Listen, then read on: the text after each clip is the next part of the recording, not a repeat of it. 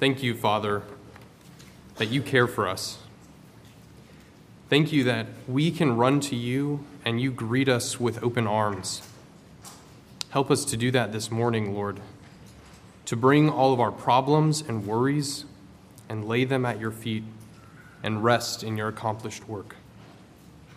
May you be our only shield and comfort, the only wing we come under for protection. For indeed, that is where our hope lies in your faithful word. Father, by your Spirit, may we think much of Christ and little of ourselves. Amen. Well, I encouraged last time uh, for all of you to go home and read the whole book of Ruth.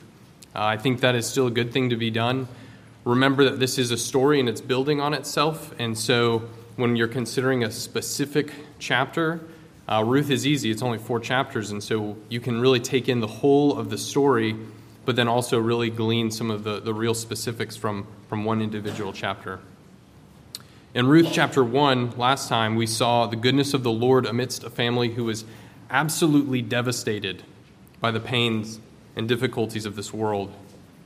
It was during the time of the judges, when everyone was doing what was right in their own eyes, that Elimelech led his wife and his two sons from Bethlehem out of the promised land and into Moab, because there was a famine in Israel. Both he and his two sons die, leaving Naomi and her two daughters in law, these, these Moabites, these women, their wives. The Lord providentially brings Naomi and Ruth back to Bethlehem. All the while, though, Naomi is bitter at the Lord for all of her problems, right? She says, Don't call me Naomi, call me Mara. Naomi means pleasant, Mara means bitter. Yet they do not know about the man that God has set aside for their family. In the last sermon, I told you that Boaz was a type of Christ. But now we're going to see very closely what that looks like. And this will be necessary for us as we're considering kind of this larger theme of the book of Ruth, which is that the Lord is faithful to redeem. Okay, the Lord is faithful to redeem. That is going to be the thread that runs through all four chapters of the book of Ruth. And in each chapter, my hope is that we can see very clearly how the Lord is doing that and how He is using His people and, and His word uh, to do just that. In chapter 1, we meditated on God who is always good, and that was such a sweet comfort for a family who was so devastated.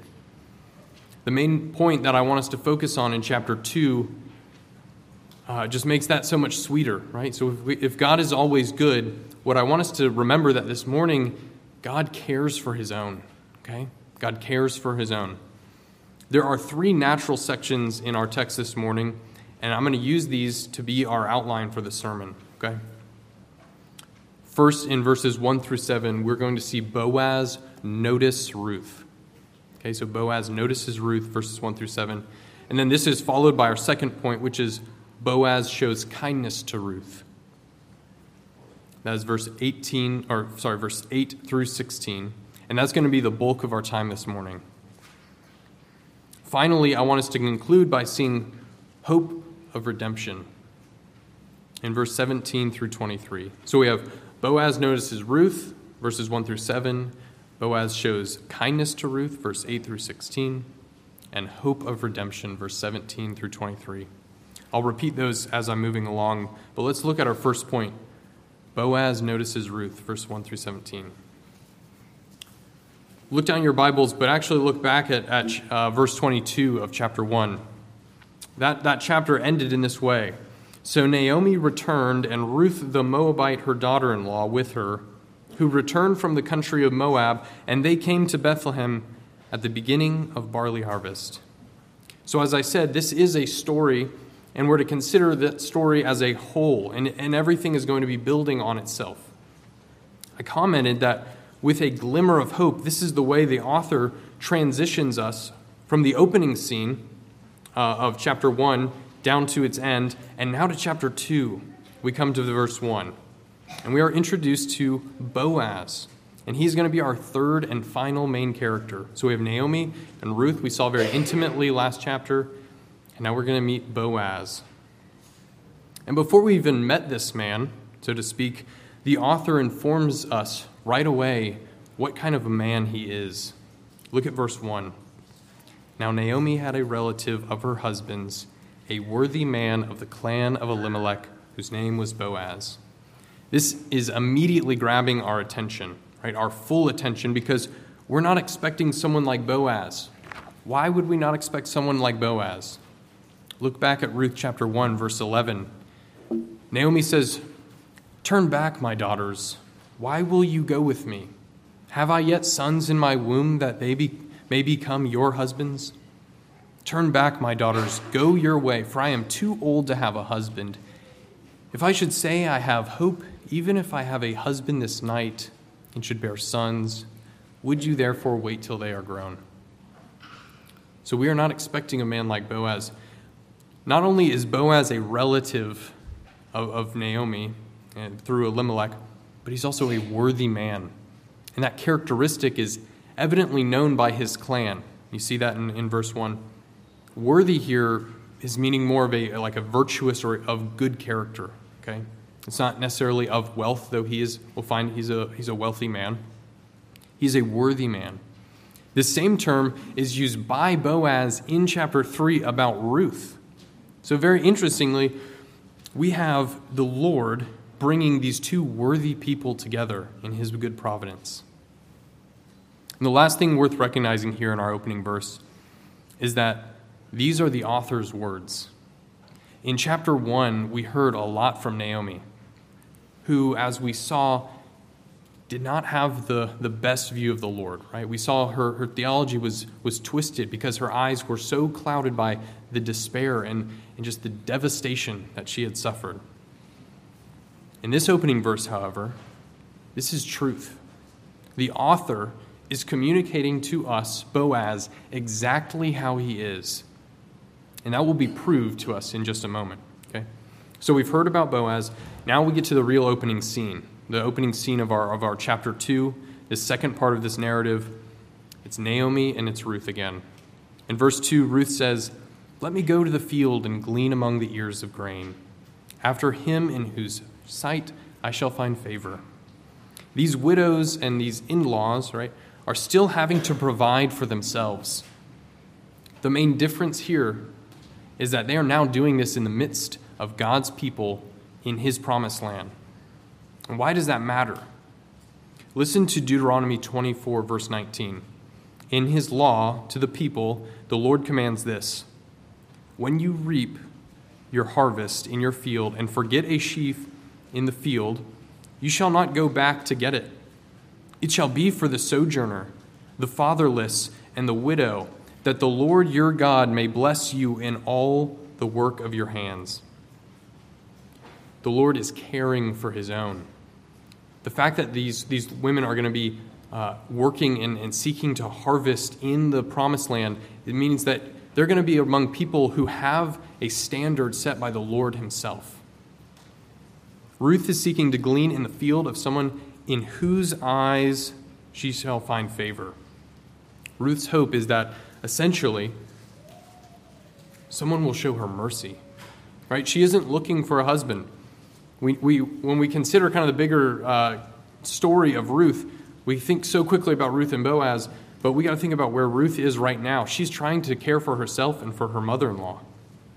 Essentially, her hope is that someone will let her come behind them and pick up scraps after them. That someone would have mercy on her, that someone would care for her. It is clear that she has found favor in the sight of the Lord. Listen to the beginning of Psalm 146, verse 9. It says, The Lord watches over the sojourners, he upholds the widow and the fatherless. Yahweh, the God of Israel, is watching over Ruth because he cares for her. Look now at verse 3.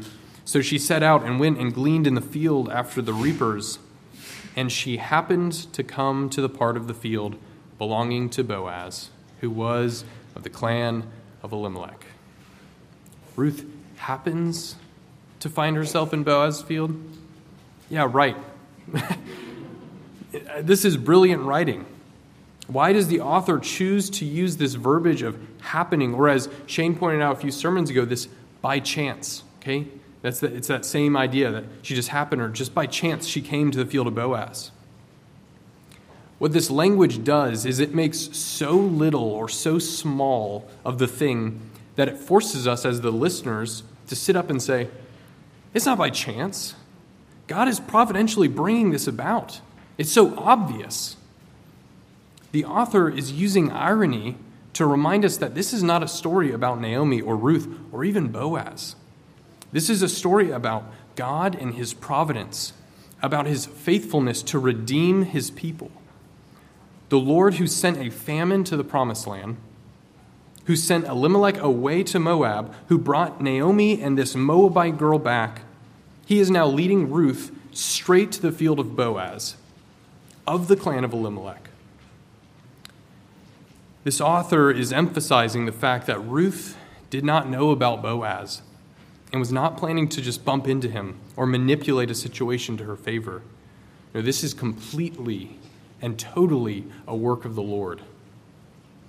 The Lord providentially works to care and provide for not just Ruth and Naomi, but for his people Israel. Consider this God is going to use Ruth happening to come into Boaz's field to bring about the birth of Jesus Christ the Messiah. A thousand or so years later, we experience things happening all the time, right? However, as Christians, we have the privilege and responsibility to see things happening all around us, and our response ought to be praise God, for He is at work.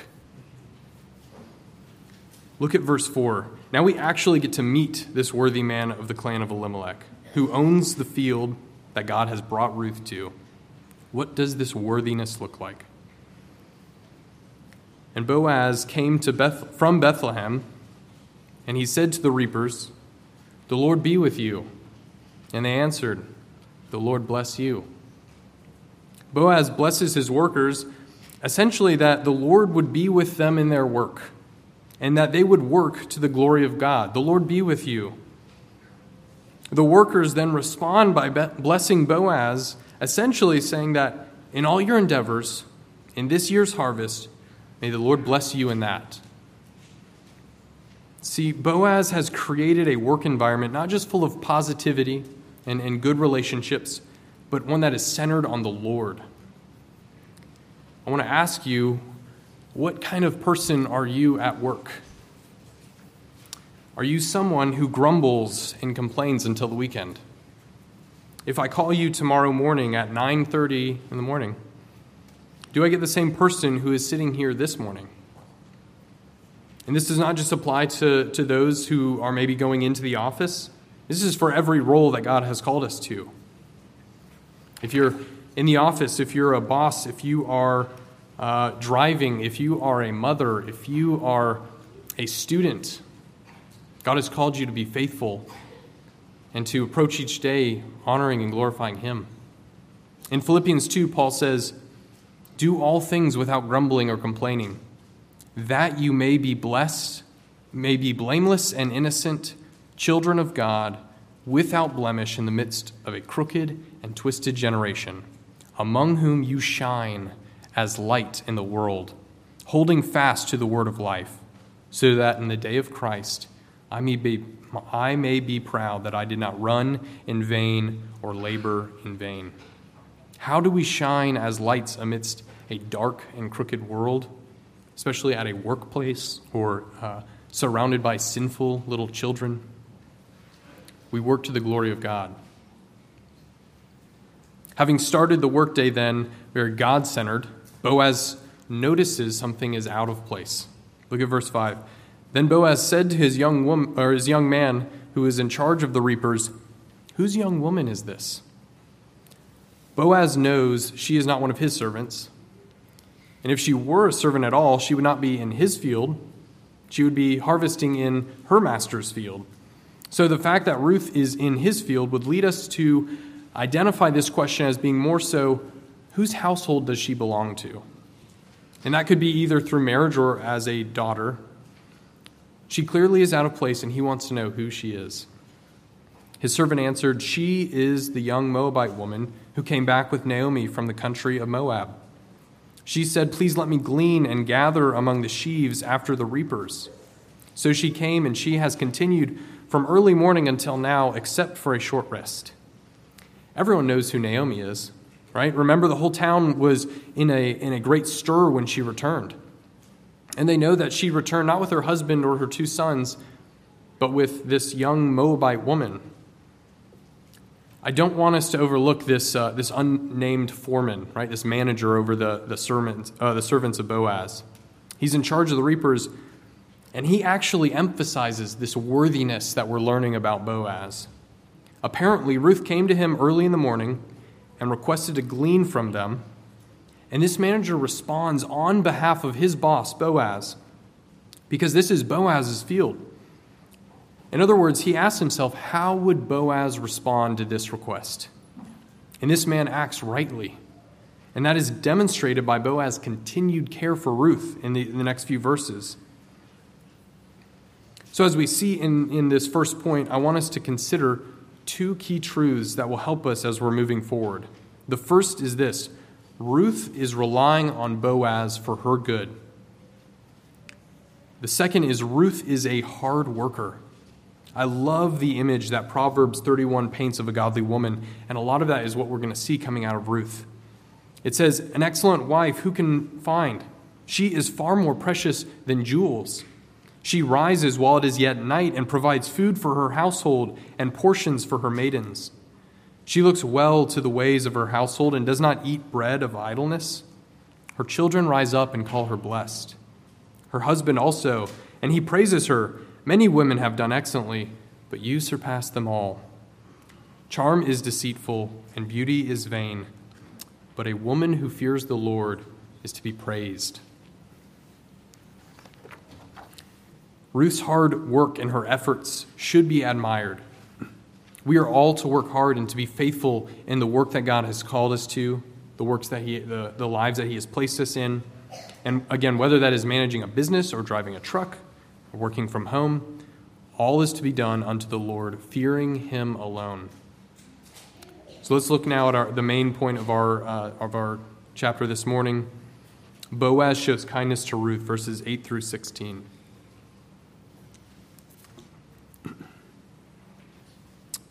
Verse 8 Then Boaz said to Ruth, Listen now, my daughter, do not go to glean in another field or leave this one, but keep close to my young women. Let your eyes be on the field that they are reaping, and go after them. Have I not charged the young men not to touch you? And when you are thirsty, go to the vessels and drink what the young men have drawn. Boaz can protect Ruth in his field but not if she goes off to another field, right? It's just very simple. He is showing her tender fatherly care as one ought to show a daughter. He even refers to her as daughter, right? And this is emphasizing their, their age difference. Boaz is a successful, single older man, right? He's a catch. And yet, the Lord has sovereignly set him aside for this family and for Ruth. He has, he has lived his whole life as a, as a businessman growing in his enterprises, and he's not married. That's, that's uh, pretty incredible in this time. What we are seeing is an example of a godly man. We are seeing what it means for Boaz to be this type of Christ. When we look at Boaz, we are to see glimpses and, and shadows of the perfect to come in the Messiah. And this is going to be more and more clear the further we go through this story, and the more we're hearing Boaz talk and see how he interacts with, uh, with his servants and with Ruth particularly. Boaz wants what's best for Ruth. This kind of protection that we're seeing here is meant to point us to Christ. Listen to John uh, chapter 18, the first uh, few verses. So Judas, having procured a band of soldiers and some officers, from the chief priests and the Pharisees went there with lanterns and torches and weapons. Okay, you're kind of taking in the scene. You, you know where this is set in, in history. Then Jesus, knowing all that would happen to him, came forward and said to them, Whom do you seek? They answered him, Jesus of Nazareth. Jesus said to them, I am he. Judas, who betrayed him, was standing with them. When Jesus said to them, I am he, they drew back and fell to the ground. So he asked them again, Whom do you seek? And they said, Jesus of Nazareth. Jesus answered, I told you that I am he. So if you seek me, let these men go. This was to fulfill the word that he had spoken Of those whom you gave me, I have not lost one. Do you see Christ defending his disciples here? All that the Father has given to the Son will never be cast out. Jesus took on the wrath that was meant to be poured out on us. And Jesus now stands between you and the holy judge, mediating for you. He is your Savior who loves you and cares for you.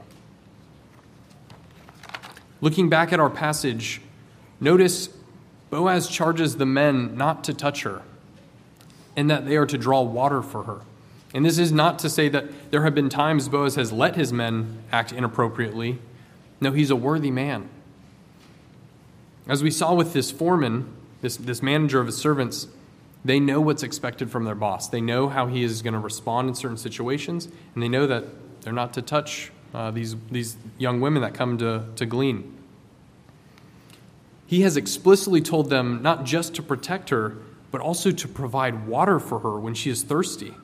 And this is incredible. You have Jewish men drawing water for a Moabite woman. That, that does not happen, right? Husbands, it is not enough that we go out and work and that puts money in our family's bank account. No, we are to do that and then we're to come home and love our family and serve our wife, forego our preferences of how we want to spend our time, help them and comfort them, lead them in family worship. Us going away and working is just a very small part of what the Lord has called us to be as husbands, providing for and protecting for our wives. But there is so much more. Listen to Ephesians 5:25. Husbands, love your wives as Christ loved the church and gave himself up for her, that he might sanctify her, having cleansed her by the washing of water with the word, so that he might present so that he might present the church to himself in splendor, without spot or wrinkle or any such thing, that she might be holy and blem, without blemish. Do you see how that will not be done just by earning a paycheck? We have to be intentional. We have to be pursuing and seeking to be like Christ, far outside of just our work. Well, Ruth is beside herself. She cannot believe what she has just heard from this man, and she falls on her face to demonstrate this beneathness. What can she say to such kindness? Verse 10 Why have I found favor in your eyes that you should take notice of me, since I am a foreigner? Ruth humbly ad- identifies herself as a foreigner, but there's a very important difference that we're seeing throughout the Old Testament between a foreigner and a sojourner. Ruth is not a, fo- a foreigner anymore. No, she is living in the, the promised land. She is a sojourner. God's law speaks to this as well. Listen to Numbers 15.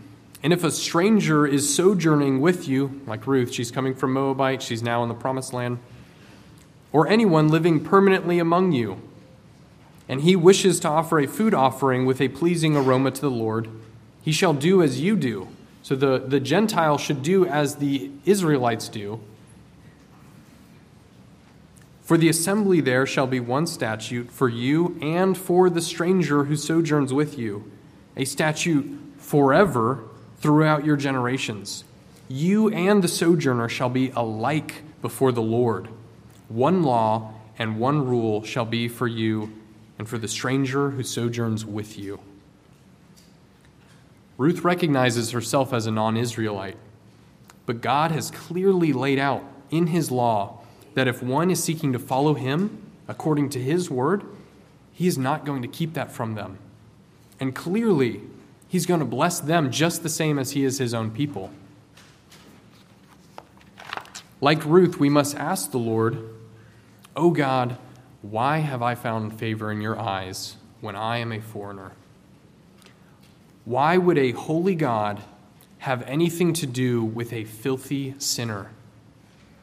The simple answer to that question is this. And the Lord said, I will be gracious to whom I will be gracious, and will show mercy on whom I will show mercy. And with that overwhelming truth, we ought to also fall down on our faces like Ruth. If you are sitting here this morning as a true believer, it is because God has shown you mercy. Thank Him without ceasing. But if you're sitting here and you're not sure that you are right before a holy God, cry out to Him and ask Him to show you the same mercy. He is good and He cares. Look now at verse 11. Boaz answered her, All that you have done for your mother in law since the death of your husband has been told fully to me, and how you left your father and mother and your native land and came to a people that you did not know before. Remember Orpah, Ruth's sister in law, the, the other uh, wife of, um, of uh, Naomi's son. Orpah left Naomi and returned home, right? She did what made the most sense. Naomi encouraged them to leave, and Orpah listened. She left. She went back to her home and to her household, apparently in the hopes to find a, a, a husband that was going to provide and protect for her. So Boaz here is recognizing what Ruth has given up. He also recognizes that she has given them up for God, for Yahweh. This act was more than just moving physically for Ruth. Ruth left her gods in Moab and this is what Boaz is finding attractive about her. Remember, Ruth, the, the well known statement Your God, my God. She's not with her Moabite gods anymore. She is in the, the, the promised land with Yahweh. There is a very important distinction that I want to make clear for us. Boaz does not care for Ruth because he is a good and worthy man, and that's just what good and worthy men do. Boaz is a godly man, and that manifests itself in a good and worthy deed. Okay? Do you see how the first is centered on man doing good, the other is centered on God, and the result of a man living like God?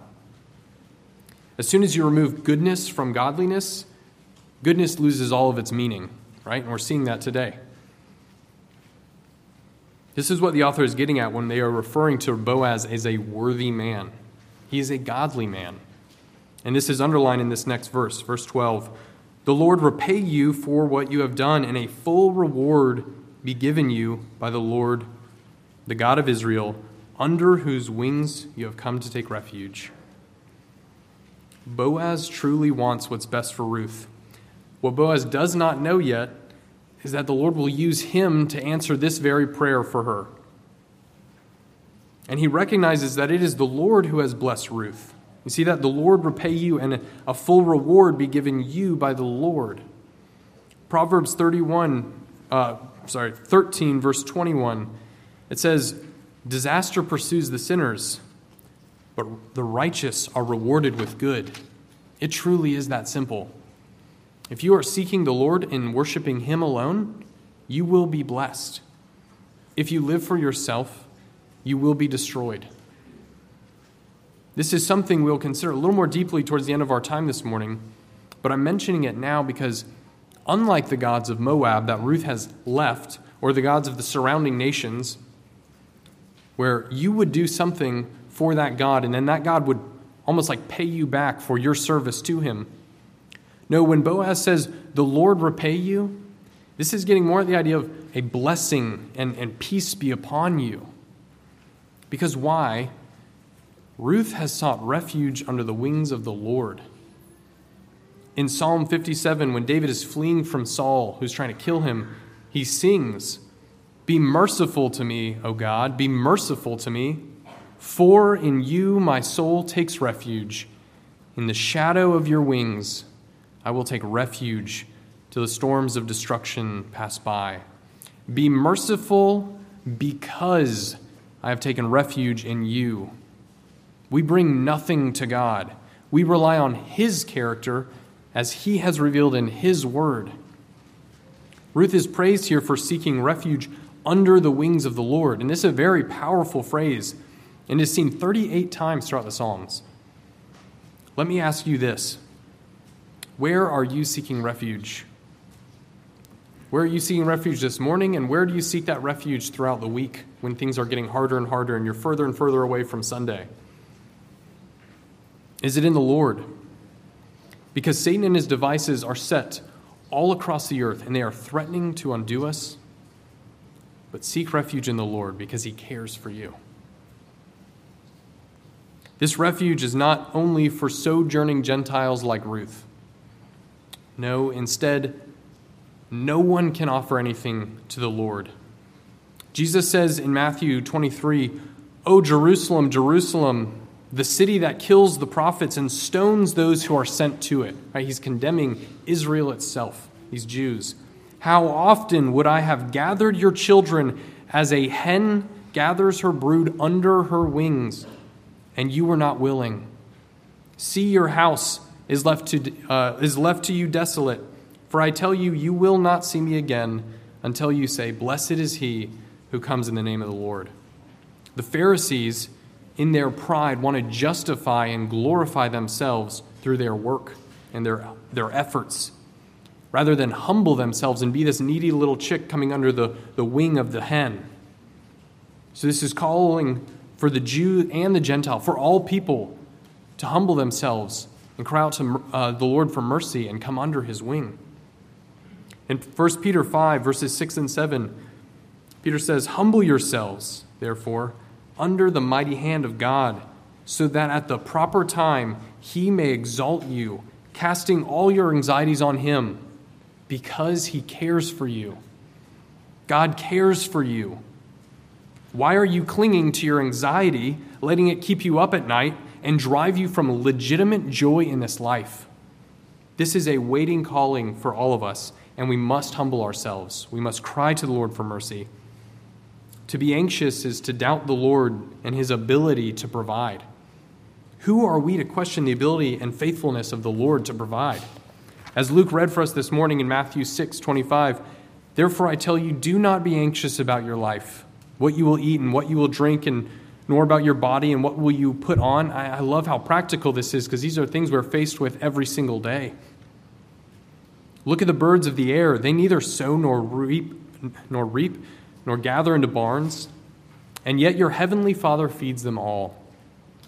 Are you not more valuable than they? And which of you, being anxious, can add a single hour to his span of life? Does staying up at night, wringing our hands, and freaking out, does that help us? And why are you anxious about clothing? Consider the lilies of the field, how they grow. They neither toil nor spin, they're not working. And yet I tell you, even Solomon in all his glory was not arrayed like one of these. But if God so clothes the grass of the field, which is today alive and tomorrow it's thrown into the oven, will he not much more clothe you? O you of little faith, therefore do not be anxious, saying, What shall we eat, or what shall we drink, or what shall we wear? For the Gentiles seek after all these things and your heavenly Father knows that you need them all. But seek first the kingdom of God and his righteousness, and all these things will be added to you. Therefore, do not be anxious about tomorrow, for tomorrow will be anxious for itself. Sufficient for the day is its own trouble. It's important for us to note that Ruth's leaving of Moab and committing herself to Naomi is not a work that has earned her favor with the Lord through Boaz. Ruth has brought nothing and continues to bring nothing but her humble, needy dependence. Remember, she is totally reliant on Boaz for her good. And that's what God wants, and that's what God rewards.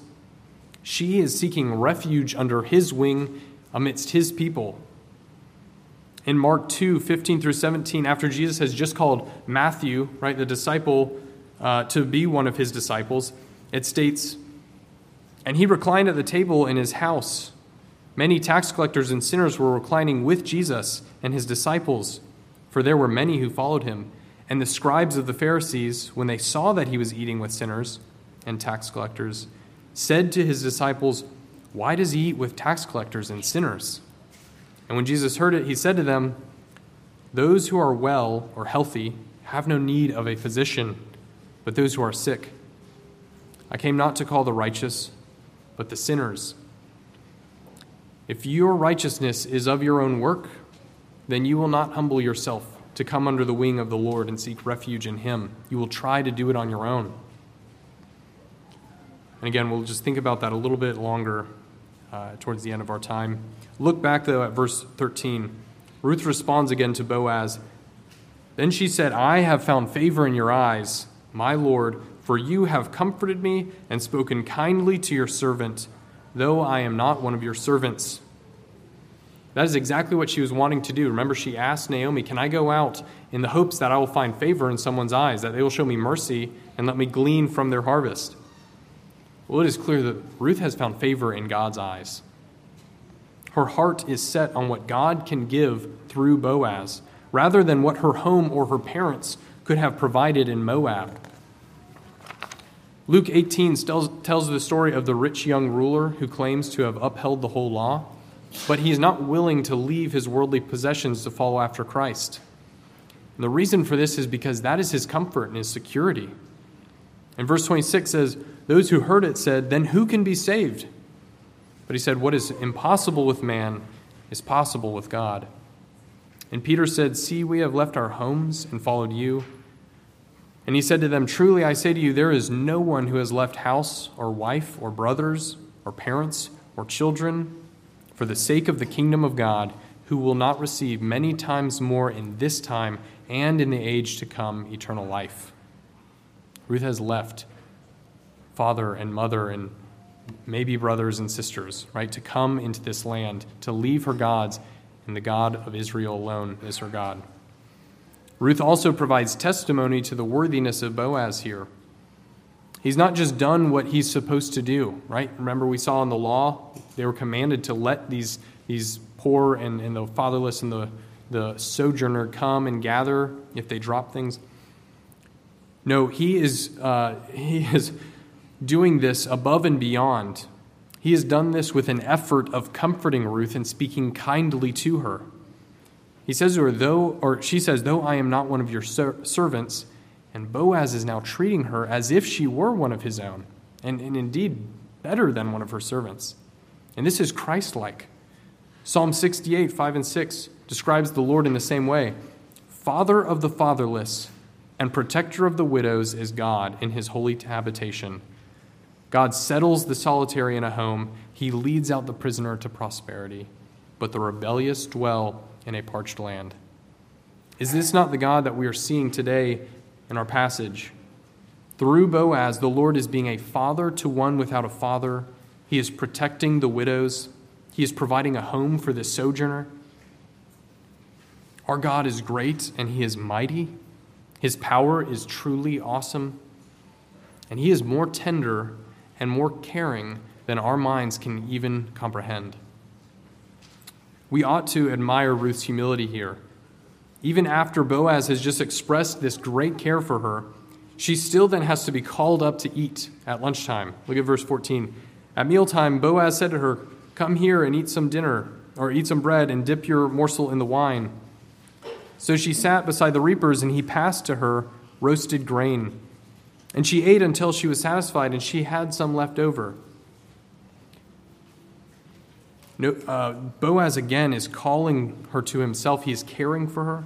He's asking her to come up, and then he serves her. Right? The head of the household serves this one who is seeking to glean after his servants. This is what it looks like to be under the wings of God. When she arose to glean, Boaz instructed his young men, saying, Let her glean even among the sheaves, and do not reproach her.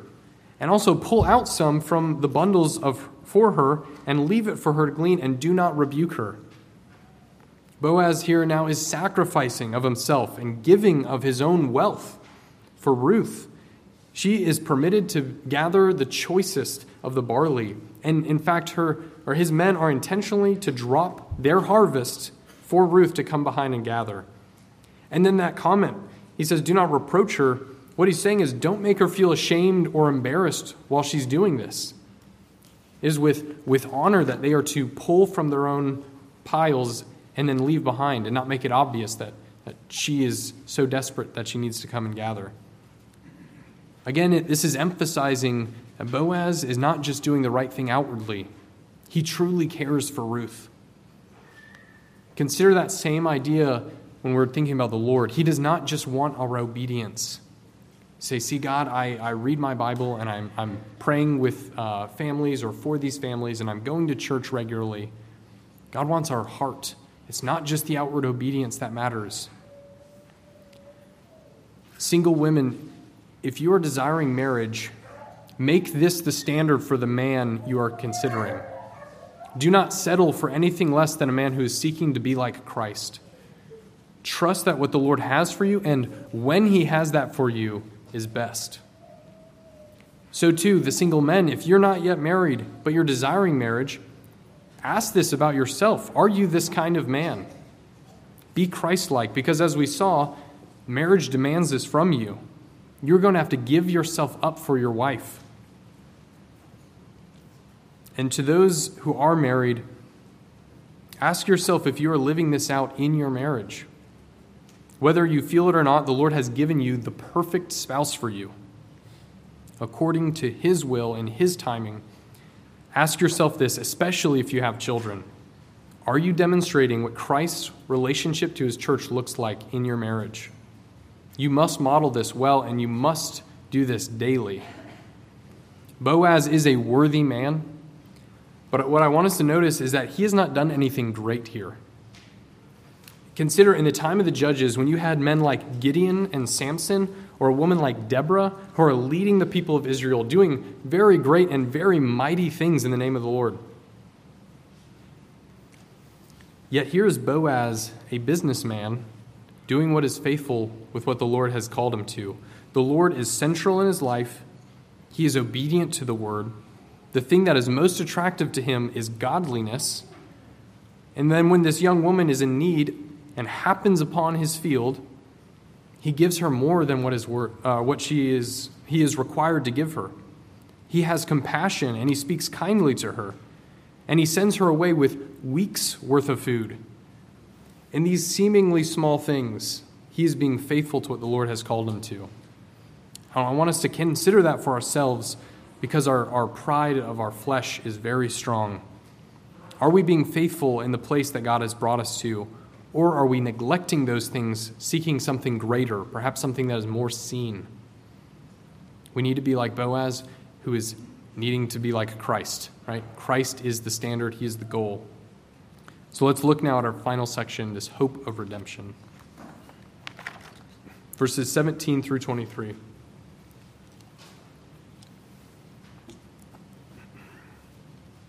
So she gleaned in the field until evening. Then she beat out what she had gleaned, and it was about an ephah of barley. And she took it up and went into the city. Her mother in law saw what she had gleaned. She also brought out and gave her what food she had left over after being uh, satisfied. Recall what I said about Ruth being a hard worker.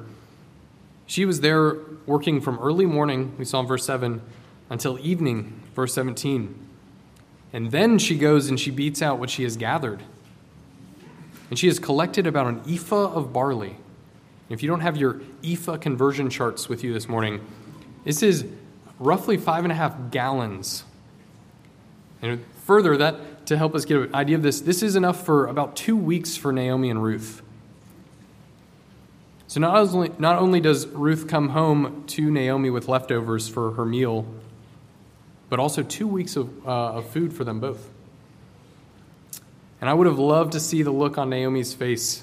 Remember, Ruth asked her uh, that morning, Is it okay if I go out and harvest, essentially gather scraps from those who are harvesting? And now she walks in and drops five and a half gallon sack on the table and then offers leftovers from her meal. And her mother in law said to her, Where did you glean today? And where have you worked? Blessed be the man who took notice of you. So she told her mother in law with whom she had worked and said, The man's name with whom I work today is Boaz. Naomi recognizes the kindness shown to Ruth, and we're seeing here her perspective growing slowly and but surely as she is seeing the hand of the Lord at work among his people. Verse 20 Naomi said to her daughter in law, May he be blessed by the Lord, whose kindness has not forsaken the living or the dead.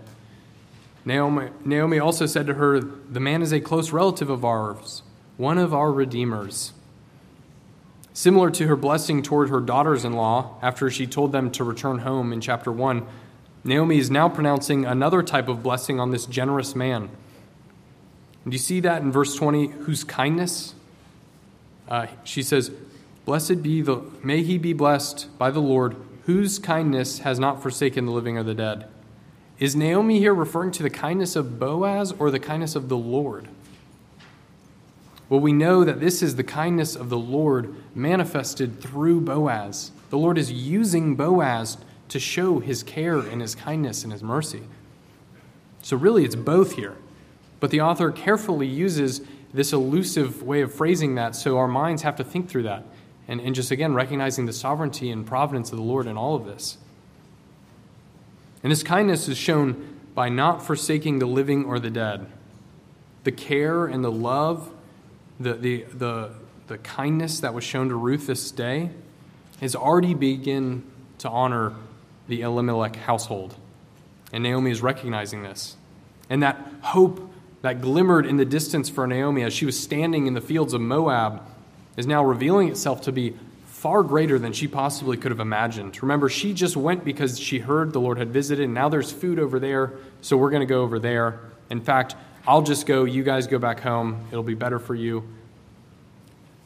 She could not have possibly imagined what was happening here, and you can just picture her mind just beginning to race with thoughts of what could be now with this kind man who has so showered their family.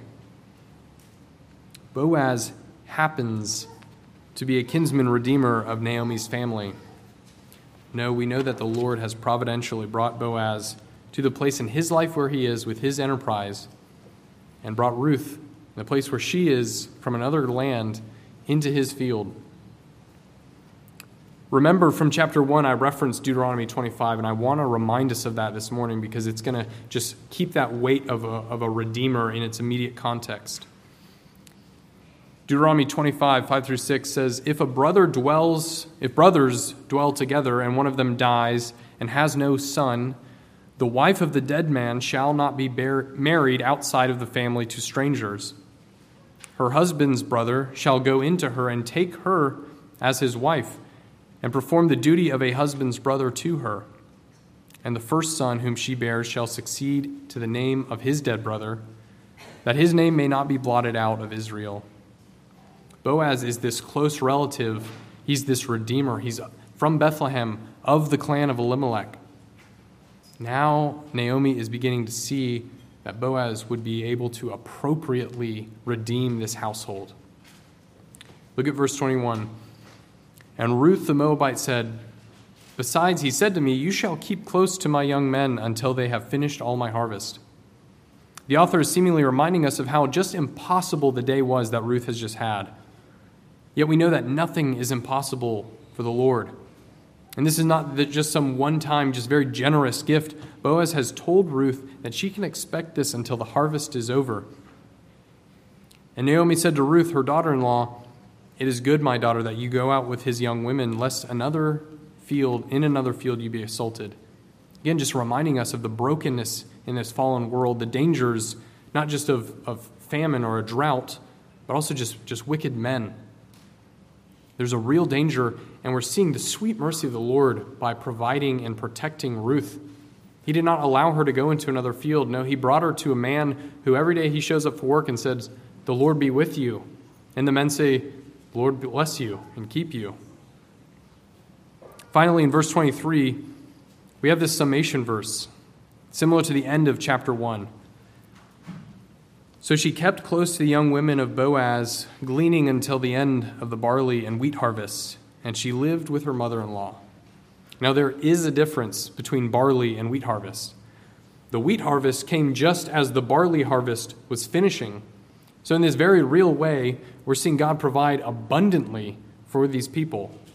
And notice how chapter 1 uh, of Ruth ends and now how chapter 2 ends. Chapter 1, they came to Bethlehem at the beginning of barley harvest. Gleaning until the end of barley and wheat harvest. God is good, and he's showing amazing care for Ruth and Naomi. Ruth the Moabite is shown mercy that is so undeserved.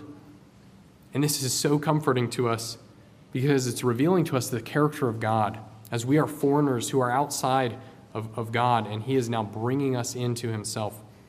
Earlier, I read in Psalm 146, verse 9, I read just the first part of that verse. Now, listen to the whole verse. The Lord watches over the sojourners, He upholds the widow and the fatherless, but the way of the wicked He brings to ruin. What we are seeing in our text this morning is the Lord caring for His own. The Lord is merciful and He is compassionate, and He allows common grace of rain to fall on both the, the just and the unjust. But He is just and He is holy. Listen to Jesus' words in Matthew 13. Jesus uh, puts this other parable before the people, saying, The kingdom of heaven may be compared to a man who sowed good seed in his field. But while his men were sleeping, his enemy came and sowed weeds among the wheat and went away. So when the plants came up and bore grain, then the weeds appeared also. And the servants of the master of the house came to him and said, Master, did you not sow good seed in your field? And does, how does it have weeds? And he said to them, An enemy has done this. So the servant said to them, said to him, Then do you want us to go and gather them? But he said, No, lest in gathering the weeds you root up the wheat along with them. Let both grow together until the harvest. And at harvest time I will tell the reapers, Gather the weeds first and bind them in bundles to be burned, but gather the wheat into my barn. Later, he, he leaves the crowds and goes to the house, and his disciples come to him and they ask, Explain to us the parable of the weeds of the field. He answered, the one who sows the good seed is the Son of Man. The field is the world, and the good seed is the sons of the kingdom. The weeds are the sons of the evil one. The enemy who sowed them is the devil. The harvest is the beginning of the age, and the reapers are the angels. Just as the weeds are gathered and burned with fire, so it will be at the end of the age. The Son of Man will send his angels and they will gather out of his kingdom all causes of sin and lawbreakers and throw them into the fiery furnace. In that place there will be weeping and gnashing of teeth. Then the righteous will shine like the sun in the kingdom of their Father. He who has ears, let him hear. So, this parable is not just fitting for us this morning simply because we talked so much about harvesting. It's fitting because we're considering the Lord according to his word. If you do not have the hope of Christ's righteousness in you, then humble yourself, repent of your sin, and turn to the Lord. Cry out for him for mercy. Take refuge under his wing. We will all die one day.